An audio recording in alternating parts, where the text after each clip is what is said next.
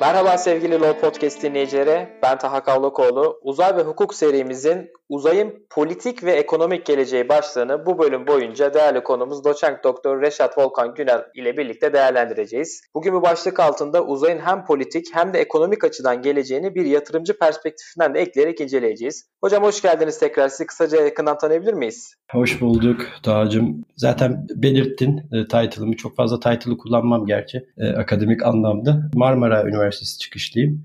Hatta liseye doğru gidersek Kadıköy Anadolu Lisesi çıkışlıyım. Onu daha öne koymayı severim açıkçası. 2004 yılında girdim akademiye araştırma görevlisi olarak. İşte 16 yıldır akademinin içindeyim. Fakat son 12 yılın herhalde 10-11 yılını yurt dışında geçirdim. Hala da yurt dışındayım. Size Hollanda'dan bağlanıyorum, Amsterdam'dan. Konumuzla ilgili bağlantısını söyleyeyim. Uzay ve havacılıkla bağlantım uzayı doçentlik çalışması olarak, hava hukukunu da doktora çalışması olarak yaptım. Yurt dışında da zaten dünyada bir iki tane enstitü var. Onlardan bir tanesinde en önemlilerinden Leiden'da da 2 sene Leiden Üniversitesi Hava ve Uzay Hukuku Enstitüsü'nde de 2 sene görev aldım. Kıbrıs'ta Yakın Doğu Üniversitesi'nde full time olarak ders anlatıyorum. Oranın kadrolu öğretim üyesiyim.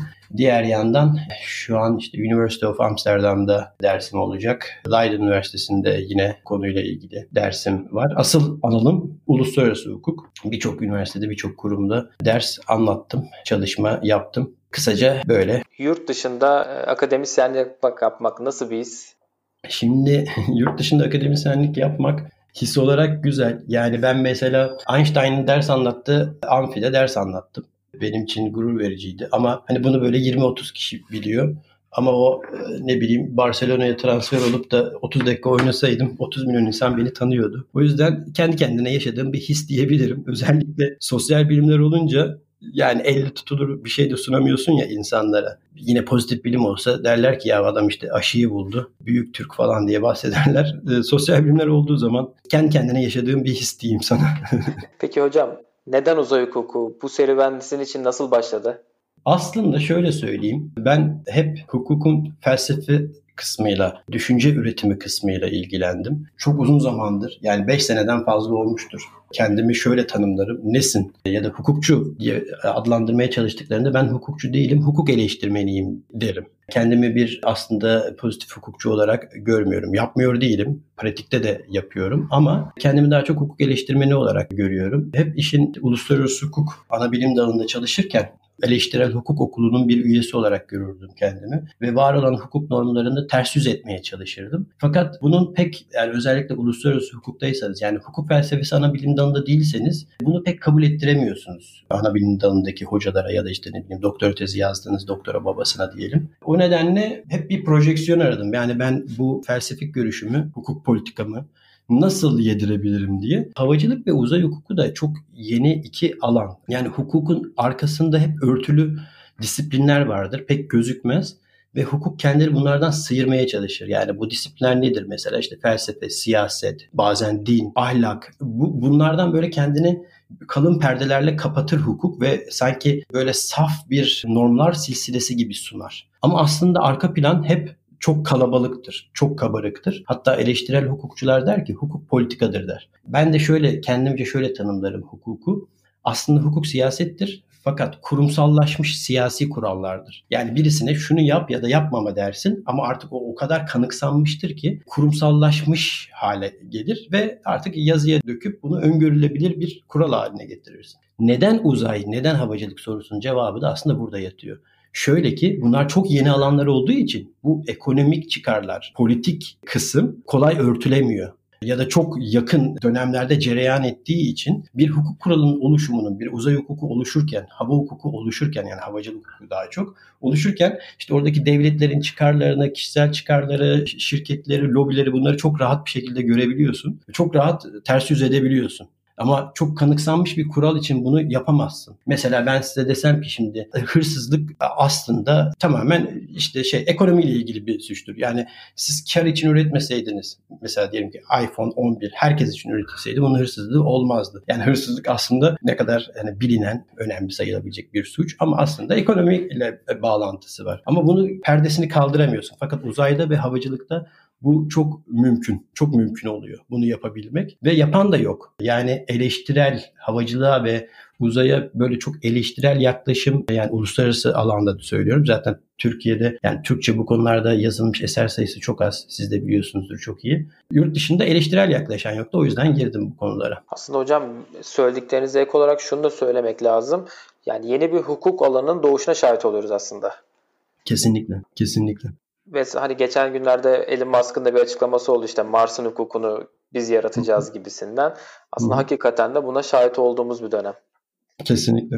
Hocam bugünkü konumuz uzayın politik ve ekonomik geleceği. Şimdi çok geniş bir kavram. Bu kavramdan ne anlamamız gerekiyor? Çok fazla hani teknik konuya girmeden uzay hukukunu, yani uzay faaliyetlerini anlamamız gerekiyor. Bir kere şöyle, uzay aynen havacılık gibi, bilmiyorum sizler hatırlar mısınız ama ben 40 yaşını geçtiğim için hatırlayabiliyorum. Yani bu havacılık mevzusu mesela çok devletti. İşte dedim, hava meydanları işletmesi adı altında bir devlet kurumuydu. Mesela Türk Hava Yolları bir devletin kurumuydu. Bütün bu havacılık işleri devletin kurumuydu. Uzay da keza öyleydi. Çünkü ben şöyle bir şey görüyorum dünya politik sisteminde. Aslında devletler önemini kaybediyor ama hükümetler önemini arttırıyor. Hükümetler devletlere göre devletin bir unsuru olarak daha kısa dönem politik amaçları olan organizmalar, örgütler diyelim. Devletler ise biliyorsunuz daha uzun vadeli, hatta işte devletin bir tüzel kişiliği vardır. Devlet ebedidir. Devletin bekası vardır, değil mi? Fakat bu husus yavaş yavaş değişti. Özellikle iki kutuplu dünya, yani o soğuk savaş döneminde uzay hukuku dediğimiz şey havacılık gibi devletler kanalıyla yürütülen ilişkilere ve faaliyetlerdi. Fakat ondan sonra, özellikle soğuk savaştan sonra uzay hukuku da havacılık hukuku da değişmeye başladı. Hangi yönde değişmeye başladı? İki kutuplu dünyadan kasıt neydi? Kabaca söylemek gerekirse, hani ben bunu böyle kapitalist ve sosyalist olarak adlandırmıyorum. Kurumlar kapitalizmi ve devlet kapitalizmi olarak görüyorum. SSCB'yi yani bir sosyalist devlet olarak okumuyorum açıkçası. Yani devlet kapitalizmi olarak görüyorum. Diğer kapitalizm, yani girişimci kapitalizm, açık market, serbest piyasa kazandığı için konu hükümetlere ve oradan da şirketlerin alanına geçti. Zaten uzayın politik ve ekonomik geleceğinde önce bunu anlamamız gerekiyor. Konu devletlerden artık uzaklaştı. Bir kere bunu bir tespit etmek gerekiyor. Yani eskisi gibi devletlerin çıkarları değil, devletlerden lisans alan şirketlerin önü açıldı ve bu böyle bir değişim var. Öncelikle bunu bir tespit etmek lazım diye düşünüyorum. Ekonomik açıdan bakarsak aslında yine aynı mevzu. Kamudan özele geçiş. Yani ticarileştirme ve özelleştirme. Yani privatization and commercialization İngilizcesi. Yani özelleştirme ve ticarileştirmeye geçti. İkisi ayrı kavramlar. Türkçe'de genelde her şeyi özelleştirme diyorlar ama bir de ticarileştirme diye bir kavram var. Yani yapılan faaliyet özelleşebilir ama aynı zamanda kar amacı güden bir hale gelerek ticarileşebilir. Yani devlet yaptığı işlerde ticari hedef güderek de iş yapabilir. Bu yeni bir şey. Yani yeni derken tabii ki 20-30 yıllık bir şey. Biz bunu şimdi hani demin dedim ya, uzay ve havacılıkta hukukun perdelerini çok kolay kaldırıyorsunuz. Aynı şekilde dinamikler değişirken uzay ve havacılık gibi böyle ilerici dinamik alanlarda çok da hızlı değişimler oluyor. Çok çabuk yansıyor. Yani bir uzay alanında özelleştirme yapıldı. Hiç kimse duymadı bile. Yani işte ne bileyim, Amerika'da zaten, Amerika biliyorsunuz bir tür ticaret devleti diyebiliriz. Ama birçok yerde aslında ticarileşme ve özelleştirmeler oldu uzayda. Fakat biz bunun farkına bile varmadık. Daha çok şeyin farkına vardık. Belli yaşı olanlar hatırlar. İşte ne bileyim, kitler özelleştirildi. İşte ne bileyim, Sümerbank özelleştirildi. Yani devlete ait olan, devletin yönettiği birçok hizmet, telekomünikasyonda mesela hatırlayacak olursanız ne oldu? Türk Telekom işte yabancıların oldu falan gibi haberler şeklinde spekülatif haberlerle görüyoruz ama aslında orada yabancıların olduğu gibi bir mesele değil, bunun ticarileşmesi, özelleştirilmesi meseleydi. Bu havacılıkta ve uzayda çok çabuk oldu. Fakat biz bunu içselleştiremedik çünkü çok dinamik bir alan. O yüzden geleceği önden takip eden, dinamizmi önden takip eden alanlar. Öyle diyebilirim. Yani havacılığı hep uzayın yanında tutuyorum. Çünkü gerçekten birbirleriyle çok bağlantılılar. O yüzden yanlış anlaşılmasın. Ayrı gayrı düşmesin. Evet ama yani öyleler gerçekten. Hocam şunu sormak istiyorum. Bir devlet neden özelleştirmeye veya ticarileştirmeye ihtiyaç duyar? Devletin biliyorsunuz çok güçlü olduğu, her yerde işletmesinin olduğu yerlerde bir tür Yani işte devlet kadrosuna girme, işte oradaki biliyorsunuz hukuki yapı, memur zihniyeti gibi bir şey var ya. Bu bir tür hantallık katıyor. O yüzden aslında Amerikan dilinde, yani ben ona bazen Amerikanca derim, İngilizce demem. Onların bir kavramı var, deregulation diye. Yani regülasyonun ortadan kaldıran kanunlar yaparlar. Deregüle ederler. Yani kanun da yapmaz da sınırlayıcı, devletin içinde olduğu şeyleri deregüle ederler. Tam olarak bunun Türkçesi yok bu arada. O yüzden İngilizcesini kullanabilirim. Bu şudur, özellikle dinamik alanlarda piyasanın önünü açmak. Şimdi burada hedef rekabettir. Çünkü rekabet her zaman sizi daha ileriye götürür. İleriye götürür derken bu tabii şey aşamasında söylüyorum bunu. Bir ticari ürünün daha iyi olması, daha hızlı olması. Maliyetinin daha da azalması. Teknolojinin daha hızlanması. Ama bu şu demek değil.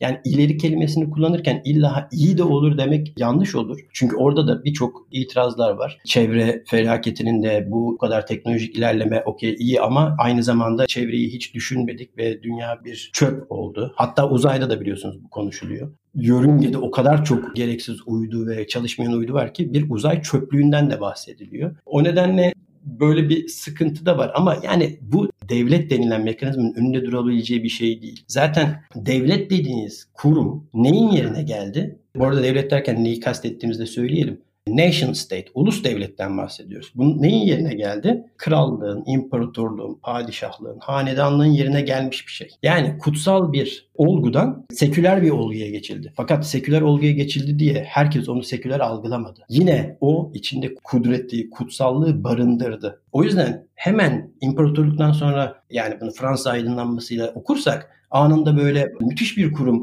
Biz bunu niye daha önce görmemişiz? Hadi hep beraber bir devletin altında yaşayalım.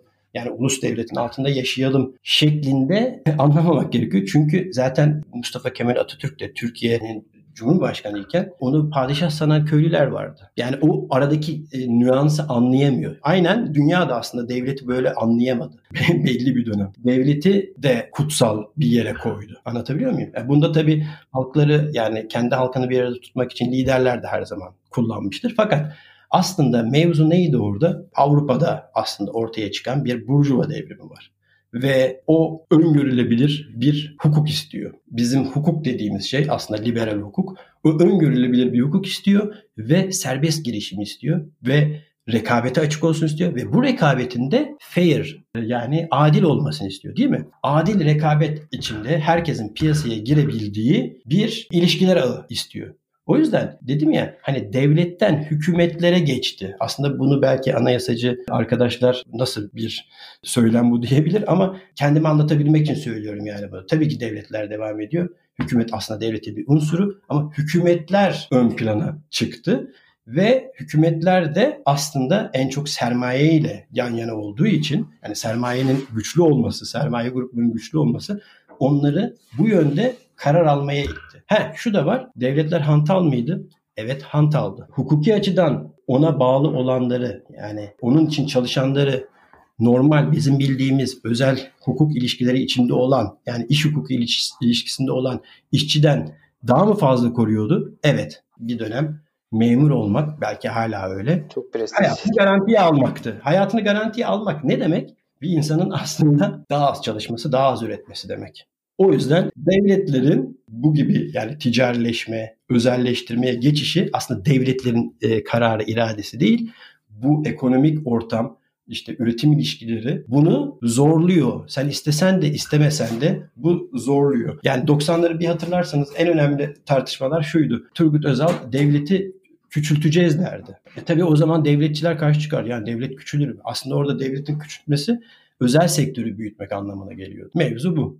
Peki hocam, şimdi az önce uzaydaki ticari faaliyetlerin işte ticarileştirilmesi ve özelleştirilmesinden bahsettik. Uzayda ticari faaliyet deyince insanın böyle aklına daha çok uydu gönderiliyor, bilimsel araştırılma yapılıyor gibi bir algı var. Uzayda hangi ticari faaliyetlerden bahsedebiliriz? Açıkçası çok fazla var. Ancak uzaktan algılama bugün hepimiz GPS kullanıyoruz. Şu an sizinle yaptığımız iş yani bir podcast üzerinden konuşmak bile biliyorsunuz aslında uydular kanalı yani uyduların da içinde olduğu bir hizmet ağından oluyor. Uzay için üretim dünyadaki yani karadaki üretime çok olumlu şekilde yansıyor. Bu uyduların fırlatılmasında launching, fırlatma sektörü dediğimiz bir sektör var.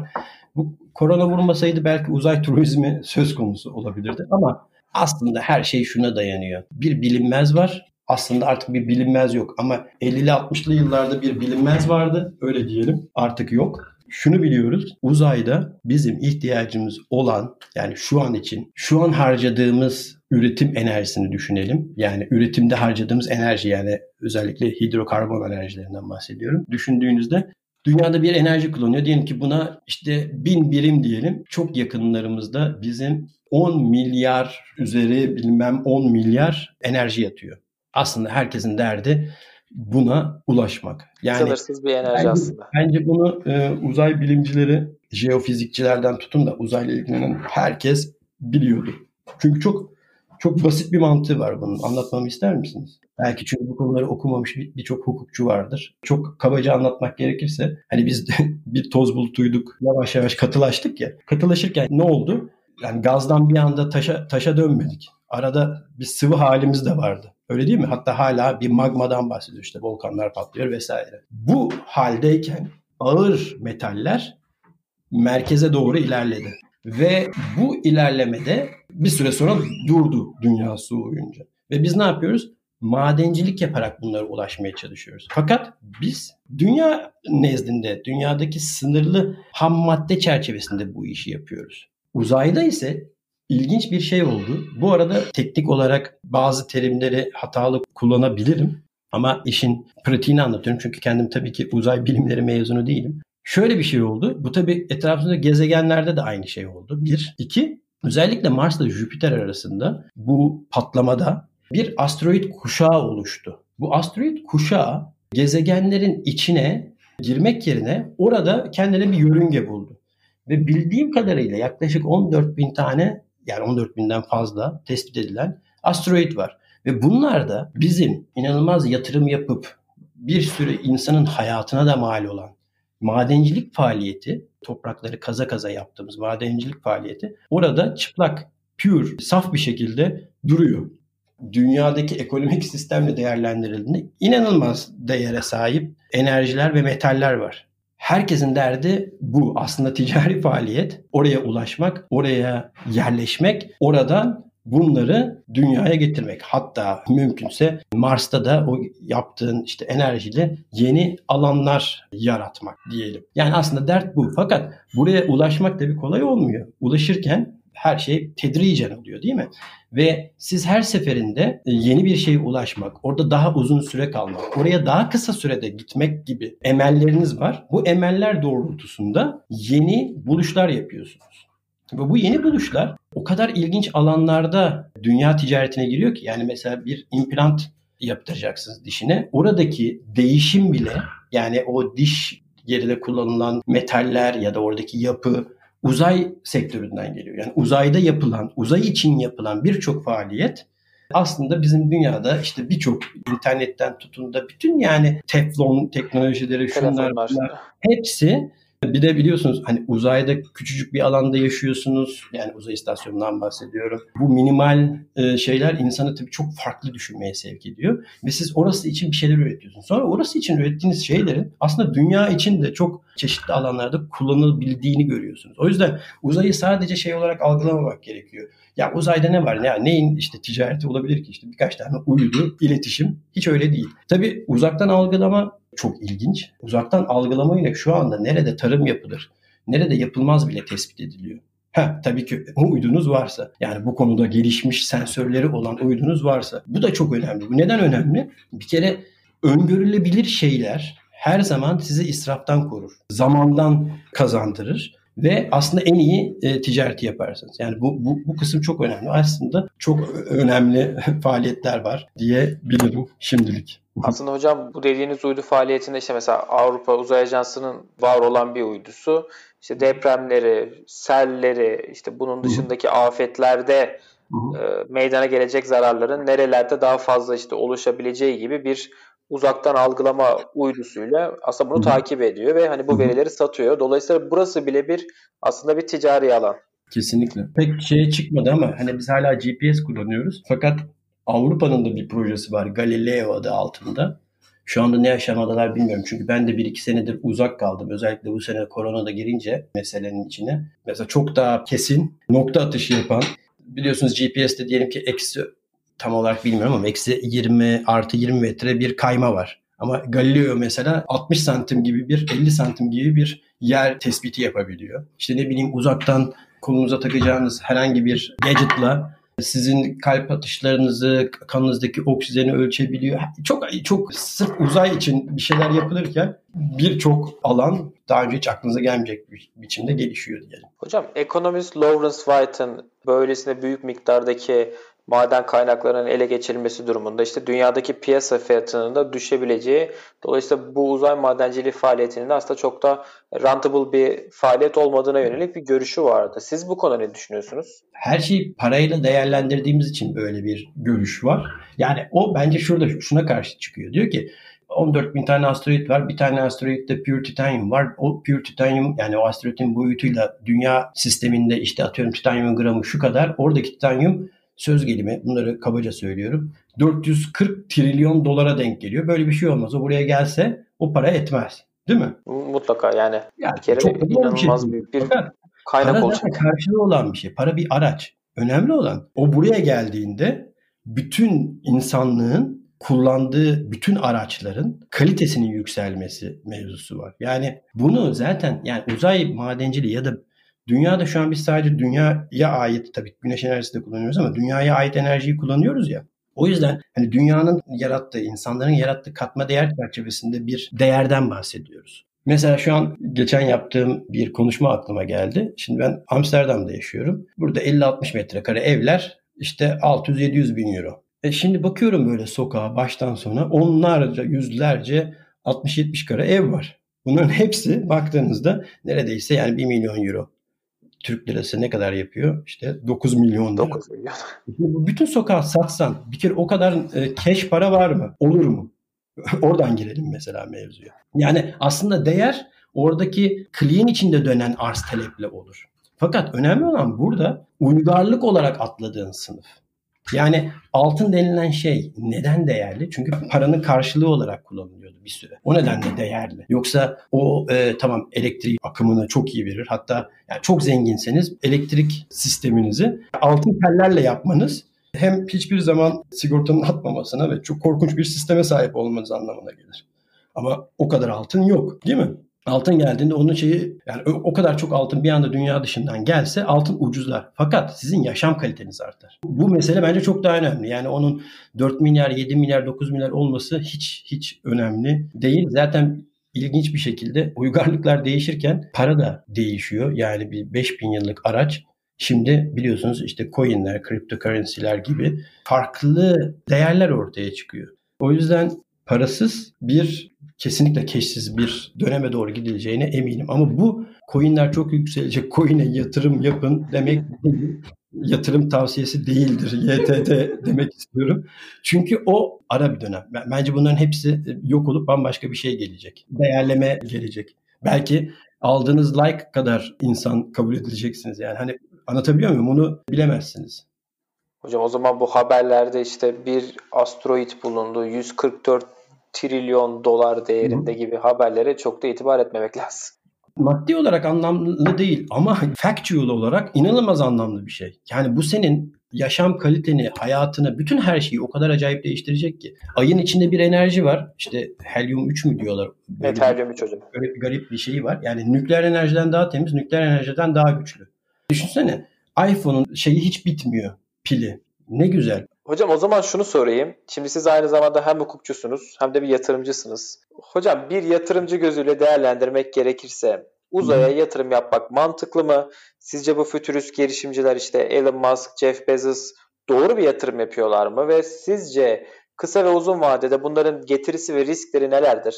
Şimdi ben hukuk eleştirmeniyim ve yatırımcıyım. Fakat ben Elon Musk gibi aynı zamanda fabrikası olan, aynı zamanda çeşitli sektörlerde iş yapan bir yatırımcı değilim. O yüzden onu bir kere ayırmak lazım. Yatırımcıdan yatırımcıya fark var. Ben yatırım yaptığımda paramı kaybedersem kaybetmiş olurum. Ama Elon Musk para kaybettiğinde bir sürü know-how kazanıyor. Bir işin tutmaması bile onun o işte neden tutmamasından bir know-how alıyor. O sırada geliştirilen ürünleri hemen bir başka ürünle entegre edebiliyor. O yüzden bir kere çok o anlamda farklılar. Yani ilerideler kısmına hiç girmiyorum da bir kere farklılar. Yatırımcı gözüyle bakarsak, yani kendimi değerlendirirsem, yani bir ürün üretmeden bir ürün üretmeye çalışan kişilere aslında ateşleyici parayı bulan insan olarak değerlendirirsek mevzuyu, bunların zamanı var. Yani ben tabii ki uzayla ilgili ürünlerin inanılmaz kazandıracağını biliyorum. Fakat hangi ürünün kazandıracağını bilmek çok zor. Yani ne zaman yatırım yapacağın da çok önemli ve kime yapacağın da çok önemli. Uzaya yaptığın her yatırım değerlenmeyecek. Çünkü bazıları bu yolda batacak. Çünkü doğru zamanda yapmadı o hareketi. O yüzden ben ne yapabilirim şu an kendimce? Sadece bu geçiş döneminde uygun gördüğüm ürünlere yatırım yapabilirim. Uzaya yatırım yapmam mümkün değil o anlamda. Yani benim gibi ya da bizim gibi yatırımcıların bu şekilde buraya girmesi çok zor. Ama bir uzay çağına giderken, biliyorsunuz aynı zamanda bir dijital çağ da var. Aslında ben daha çok dijital çağın içindeyim. Uzay zaten yani Amerika'nın, Rusya'nın, Çin'in, büyük devletlerin tekelinde. Yani oraya girmek gerekiyor. Orada da biliyorsunuz son 10 yılda uzay madenciliği yapacağım diye çıkıp batan şirket de oldu. Çünkü zamanı değildi. Yani o yatırım biliyorsunuz sürdürülebilir olmalı.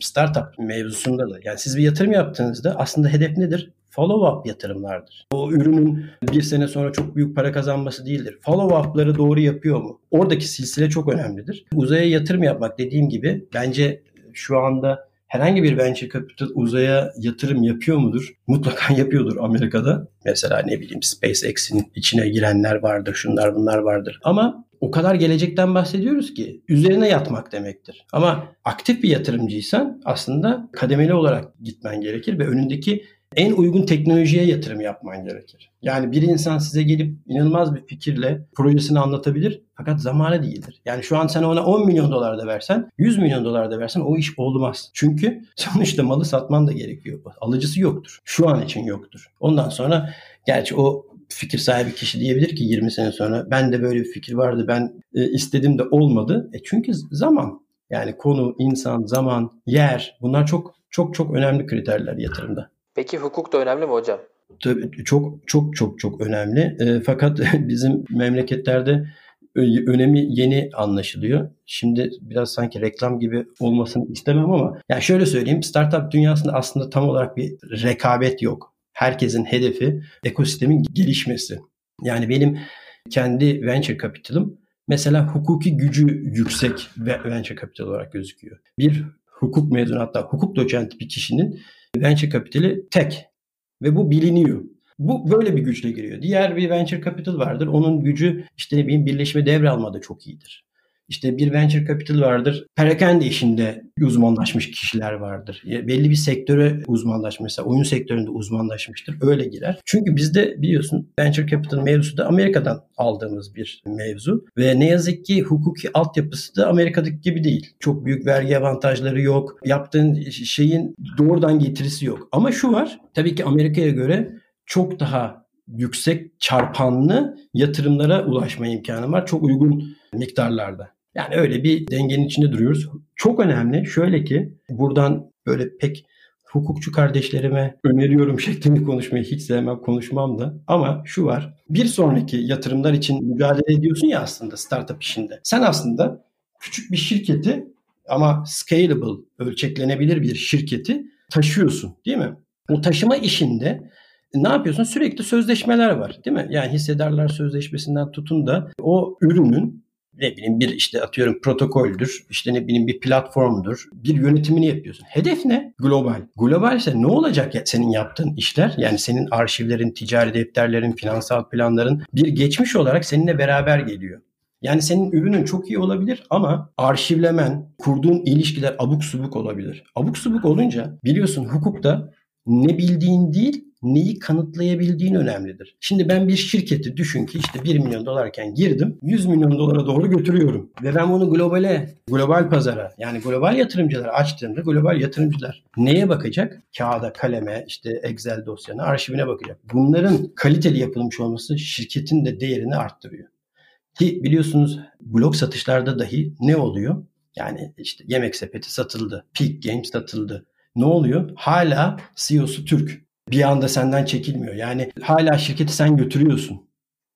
Bu şirketi götürebilmen için senin geçmişine bakacak. 3 sene önce ne yapıyordun? Yani 3 senelik dilimde sen nasıl hareket ettin? O yüzden ben noktasına, virgülüne, biliyorsun startup hukuku özellikle uzayla da aslında çok bağlantılı. Yani bütün uzay teknolojilere ilgili. Bizim bildiğimiz ticaret hukukundan farklı. Çünkü ticaret hukukunda bize ne öğrettiler? Şirketler insan ölümlü olduğu için tüzel kişilik olur ve işte kurumsallaşarak 300 yıl, 500 yıl giden şirketler kafasıyla öğrendik biz hep ticaret hukukunu. Ama startup tam da demin senin sorduğun soru, uzaya yatırım yapılır mı? Şu an ben yapamam ama adım adım yani 3 yıllık şirket, 7 yıllık şirketlere yani onların aslında o kadar vakti var. Sen onlara hem yatırım yapıyorsun hem danışmanlık yapıyorsun ve onları belli bir noktaya taşıyorsun. Sonra onlar bir marjinal noktadan sonra zaten çöküşe geçiyor. Yani aslında gömleği çıkarıp bir başkasına veriyor. Öyle diyelim. Bu kısmın hukukunu yapmak gerçekten çok yeni bir şey. Ve Türkiye'de bunu yani çok az insan yapıyor. Çok da zevkli bir alan. Yani bizi uzaya götürecek alan bir kere teknoloji merkezli, teknolojiye odak almış, ölçeklenebilir ve global vizyonu olan şirketler. Biz öyle uzaya gideriz. Şunu da söylemem gerekiyor. Yani uzayla ilgili olarak bir parçasından tutmayı bilmeliyiz. Yani şunu yapamayız. Amerika ne yapıyorsa aynısını yapalım. Rusya ne yapıyorsa aynısını yapalım. O uyduyu da atalım, şu istasyonu da kuralım, biz de Mars'a gidelim. Hayır, onun bir parçasını alabilirsin. Yani bunu bir startup ekosistemi gibi düşün. Eğer ilerleme, dünyanın iyiliğini istiyorsan, temiz enerji istiyorsan, gelirin adil dağılımını düşünüyorsan bunun bir parçasından tutman gerekir. Peki hocam, uzaydaki ticari faaliyetlerin yaratacağı sosyopolitik değişimler size ne olacak? Aslında bunu çok konuştuk satır aralarında ama şu olacak, çok basit söyleyeyim. Kabaca 2 tane ideoloji var ya, kapitalizm ve sosyalizm. Ya ikisi de şuna dayanıyor. Dünyanın kaynakları sınırlı, bunu nasıl dağıtalım? Birisi diyor ki bunu serbest girişim, serbest piyasa, adil rekabet içinde herkes çalışsın, bir şekilde zenginlik dağılır. Diğeri diyor ki ya kısıtlı, bunu öyle serbest insan iradesine bu kadar açık şekilde bırakmak sömürüye neden olur, adaletsizliğe neden olur, fakir ve zenginin her zaman var olmasına neden olur. Bunu eşit dağıtalım. Ama eşitlik baktığında matematiksel olarak bir kavram ama sosyolojik olarak ne yazık ki 2 eşittir 2 şeklinde bir kavram uygulayamazsın. Bir de bunun yönetimini sen birilerine verdiğinde ortada ne oluyor? Özgürlükler anlamında bir sıkıntı doğuyor. Nasıl bir sosyopolitik değişim getirecek biliyor musun? Bir kere o milyar trilyon dolarları geçelim, öyle bir sınırsız enerji gelecek ki, daha doğrusu sınırsız demeyelim, İnsan ihtiyacı hep değişir. İnsanlığın o anda ihtiyacı olduğu enerjinin çok çok üstünde bir enerji ve ham madde erişimi olacak. O zaman 2 ideoloji de ortadan 2'ye bölünecek. Yani o ideolojinin anlamı kalmayacak o anda. Aslında yepyeni bir ideolojinin ortaya çıkışından bahsediyoruz. Evet, yani ve bence bunu şeyle okumak gerekiyor. 3D printing ve drone teknolojisiyle okumak gerekiyor. Çünkü her türlü metale, her türlü elemente sahip olduğunu düşün ve bunların kartuş halinde olduğunu düşün. Bunu 3D printing ile birleştirdiğinde, ki bence bu yeni normalde bununla çok bağlantılı, kitlesel üretim, büyük üretimlerin hem dünyada çevreye zararlı olduğu, atmosfere zararlı olduğu anlaşıldığı için her yerde yapılabilir üretim söz konusu olacak. Yani belki böyle olmayacak ama kabaca anlatmak için söylüyorum. Her mahallede bir ev düşün, bir kurum düşün. Orada 3D printingle, bu kartuşlarla istediğin her şeyi sadece yazılımla alabileceksin. Yani yazılımını yapacaksın, diyeceksin bana bir tane iPhone 12 üret. Cüzüz diye sana üretip verecek. Belki ev üretecek, yani belki araba üretecek. Sen daha çok kodlara ve sanata para ödeyeceksin. Yani o işin estetiğine ve arka planda yazılımına. Çünkü üretim önemli bir şey olmaktan çıkacak. Çünkü her şey ulaşılabilir olacak. Aslında şöyle söyleyeyim. Hani o karşı çıkan düşünür var ya. Ya o gelirse 4 trilyon olmayacak. Zaten 4 trilyon dolar olmaması güzel bir şey. 4 trilyon dolar olursa o ne demek biliyor musun? Onu elinde tutanın herkese hükmettiği bir insanlıktan bahsediyorsun demek. Eğer onun değeri olmazsa İnsanlık başka bir şey konuşmaya başlayacak. Peki hocam, burada şöyle bir eleştiri yapabilir miyiz? Bunu tek bir devletin yapılabilir hale gelmesi durumunda neokolonyal bir döneme geçiş olabilir mi sizce? Evet, ben bunu kitabımda bahsetmiştim. Yani bir kolonyal dönemden bahsediyoruz. Kolonyal dönem nedir? Beyaz Avrupalı'nın Uzak Doğu Asya'yı, Güney Amerika'yı sömürdüğü, onların malını mülkünü aldığı bir dönem. Tabii bu böyle bu kadar basit anlatılacak bir şey değil. Çünkü başladıktan sonra kendi kendine gelişen, değişen, biz aslında yanlış yapıyoruz, bak onlar da Hristiyan oldu, hadi onları da eşlik götürelim şeklinde böyle birçok değişimi var. Sonra bir postkolonyal dönemden bahsediyoruz. Yani kolonyal dönem sonrası bir dönemden bahsediyoruz, öyle değil mi? Burada da işte daha önce kolonize edilmiş devletlerin bağımsızlaştığı ve piyasaya çıktığı. Bunun da tetikleyicisi kimdi? Rusya ve Amerika. Neden Rusya ve Amerika? Çünkü Rusya ve Amerika 2. Dünya Savaşı'nın muzaffer devletleri, fakat kolonileri yok. O yüzden dediler ki kardeşim benim pazara, diğerinin de benim yoldaşa ihtiyacım var dedi. Ve dedi ki bunları bağımsız bırakın. Böyle bir dönem geçirdik. Neokolonyal dönem ise işte uzayın şey gibi düşün. Hani altına hücum Amerika'da ya da Latin Amerika'da işte o zenginliklere hücum gibi düşünelim. Böyle bir hücum olacak. Fakat ortada devlet yok. Bunu şirketler yapacak. Çünkü devletler soğuk savaş döneminde birbirlerine korktukları için Amerika ile Rusya birbirinden uzayda egemenlik kurmak yasak. Fakat Amerika bunu işte Obama döneminde geçirdiği kanunla aştığını iddia etti. Zaten hayır desen de ne fark eder? Nasıl bir yaptırım yapabilirsin ki bu talebe? Dedi ki tamam ben dedi kendim dedi orayı kolonize etmem. Fakat dedi ben orada madencilik yapacak şirketlere lisans veririm. Zaten bu açık denizde balık tutmak gibi bir şeydir. Bunu engelleyemeyiz. Yani ben Mars'ı vermiyorum Elon Musk'a ama Mars'ta maden çıkarmasına yani balık tutmasına izin veriyorum. İşte neokolonyal dönem budur. Kolonyal dönemden bir önemli farkı da şudur. Kolonyal dönemde Orta Amerika'ya gittiğinde Christophe Colomb bir insan evladıyla karşılaştı. Ama biz Mars'a gittiğimizde bir insanla da karşılaşmadığımız için neokolonyal dönem kaçınılmaz bir dönem olacak ve çok fazla da itirazda edemeyeceğiz. Çünkü ne birisini öldürüyorlar, ne bileyim işte ne de birisinin toprağını ele geçiriyorlar. Çok da farklı bir dönem ve senin iyiliğin için yapıyorum diyecek. Ve aslında son tahlilde de tabii ki şu an yaşadığımız dünyadan çok daha ileri bir dünya olacak. Ama bu dünya ütopik mi olacak, distopik mi olacak? Yine insanın orada artık egosunda göreceğiz onu. Egosunda bitecek. Yani o bu kaynakları kullanan kişilerin egosunda bitecek bu mevzu. Aslında hocam az önce girişimcilikle alakalı da önemli bir mevzuya değindiniz. Obama döneminde gelen bu kanunla birlikte uzaya yatırım yapmak isteyenlere getirilen bir hukuki koruma da var. Uzay madenciliği yönünden.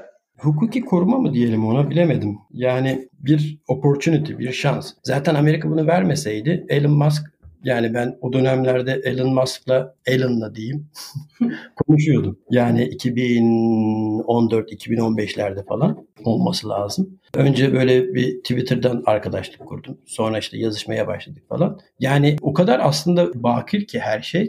Şöyle söyleyeyim, bir Türk evladı kendi kendine çalışırken dünyaya şekil verecek insanla temasa geçebiliyor baktığında.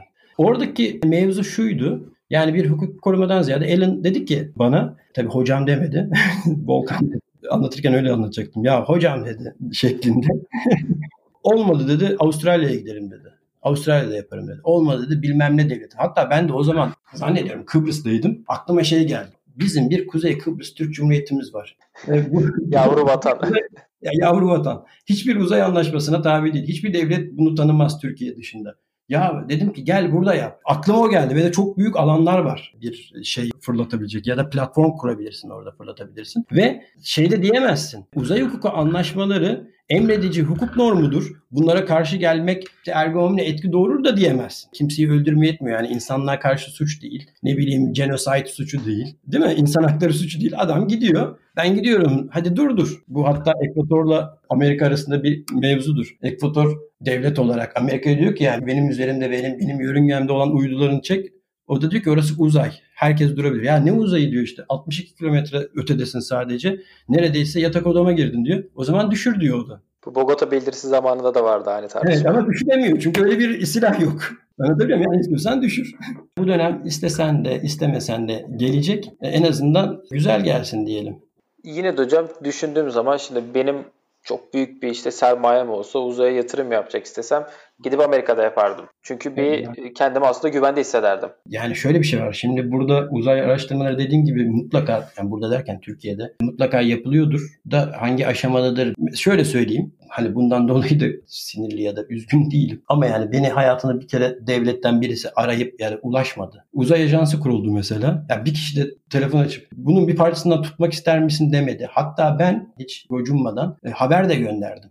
Dedim ki yani böyle Yani benim ne maddi ne manevi herhangi bir beklentim yok. Zaten bambaşka bir diyarda yaşıyorum. Ama size yardımcı olabilirim şeklinde hani birkaç kanaldan, devlete yakın olan insanlardan haber gönderdim ama hiçbir zaman şey gelmedi. Çünkü ne yazık ki devletler bu konuda hantal, yani pozisyon peşinde, işte ne bileyim, sadece belli ilişkiler çerçevesinde o ilişkiler kuruluyor. İşte ne yazık ki mesela Hollanda'da böyle değil. Olmayınca insan kendi memleketinden uzakta ve ne orada ne burada şeyler yaşanıyor. Yoksa bu herkesin iyiliğine olabilecek bir şeyin içinde bulunmak gerekir ve bir fikir teatisi yapmak lazım. Bu çok büyük bir majör problem de değil. İnsanların kutuplaşacağı bir şey değil. Hayır, uzaya gitmeyelim bence diyecek ne bir Atatürkçü, ne bir dindar, ne bir işte sosyalist, ne de bir kapitalist vardır diye düşünüyorum. Niye gitmeyelim yani? Gidebiliyorsak gidelim güvenli bir şekilde, öyle değil mi? Ama ne yazık ki böyle. Yani şu an yarama bastın Taha'cığım. O yüzden. Bu vesileyle de sesinizi duyuralım hocam. Yarın geliyormuş bir şeyler. Uzayın başına geçiyormuşum Türkiye'de ama. İnşallah. Hocam şu konuya tekrar dönelim o zaman. Şimdi çok büyük bir enerji kaynağından bahsettik. Şimdi 1964 yılında Nikolay Kardashev diye Rus bir astrofizikçinin yayınladığı bir Kardashev uygarlık kademeleri var. Bunu da sizden dinleyelim mi? Bunu kabaca benden dinlemeniz iyi olur. Ama yani aslında bunu uzay bilimcilerinden dinlemek, onların anlatması lazım. Sosyolojik ya da politik açıdan baktığınızda determinist bir yaklaşım. Ne diyor işte? Uygarlığın enerji üzerinden kademelendiriyor. Tip 1, tip 2, tip 3 şeklinde biliyorsun bir çalışması var. Bu arada Kardashev'in orijinal makalesi çok kısa bir makale. Yani böyle 6-7 sayfa diye hatırlıyorum. Ben tabii bunları 2015'te çalışıp yazmıştım. Yani 5 sene oldu. Diyor ki bir kere bizi tip 1, tip 2, tip 3 diye bir kademelendirme yapıyor. Fakat dünyanın var olan hali ki hala böyle tip 0 olarak görüyor. Çünkü tip 1'de sizin dünyadaki bütün enerjiyi, yani mesela bir deprem oluyor ya, depremde çok büyük bir enerji çıkıyor. O enerjiyi de depolayabilecek seviyede olmanız gerekiyor. Aslında şunu da söylemek lazım. Hani bu tip 0'dayız diyoruz ama tip 1'e ait bazı özellikleri de kullanıyoruz. Nedir bu? Çok basit. Güneş enerjisi. Güneş enerjisi bir başka yıldızdan aldığımız, yani gezegen değil tabii, bir yıldızdan aldığımız enerjiyi burada dünyada kullanıyoruz. Mesela bu tip 1'e ait bir enerji biçimi. Kardeşimin iddiası şu kabaca. Gerçekten çok imtina ediyorum konuşurken çünkü son derece pozitif bilimin alanı. Şunu iddia ediyor. Uygarlık enerjiyle ölçülür ve o enerjiyi nasıl kullandığınla ölçülür. Sen gezegenin tüm enerjisini kullanırsan tip 1'e geçersin. Yıldızlar arasındaki enerjiyi kullanmaya başlarsan tip 2'ye geçersin ve bunu da matematiksel olarak bir formüle koyuyor. Şu anda hani doğaçlama konuştuğum için şeyleri hatırlamıyorum. 17 trilyon watt güç üreten bir medeniyetten bahsediyoruz. Ve bunu şuna bağlayayım hemen Taha'cığım. Hani demin para konuşuyorduk ya, işte 4 trilyon yok, işte 45 trilyon dolarlar falan. Aslında Kardashev bize şunu da anlatıyor. Uygarlık kademesinin parayla hiçbir alakası yok. Senin enerjiyi nasıl kullandığınla ilgisi var. Hatta tip 3'te artık sen doğa yasaları dediğimiz, işte ne bileyim suyun 100 derecede kaynaması, yer çekimi falan gibi şeyler üzerinde enerji yoluyla oynamalar yapabiliyorsun. Hatta daha da ötesini de söyleyenler var. İşte tip 4'te artık yoktan var etmek, vardan yok etmek. Hatta onu böyle spiritual olarak. Gezegenleri yok edip var etmek.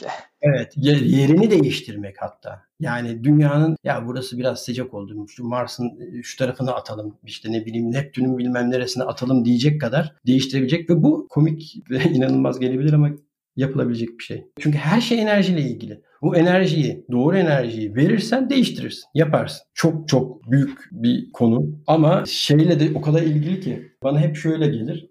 Ya uzaylılar varsa niye karşımıza çıkmıyorlar? Şimdi bu soruyu sen sormadın. Ben kendi kendime sordum ama uygarlık kademesi ilerledikçe bence bir kişinin, herhangi bir varlığın diğer varlık üzerindeki müdahalesi de azalıyor.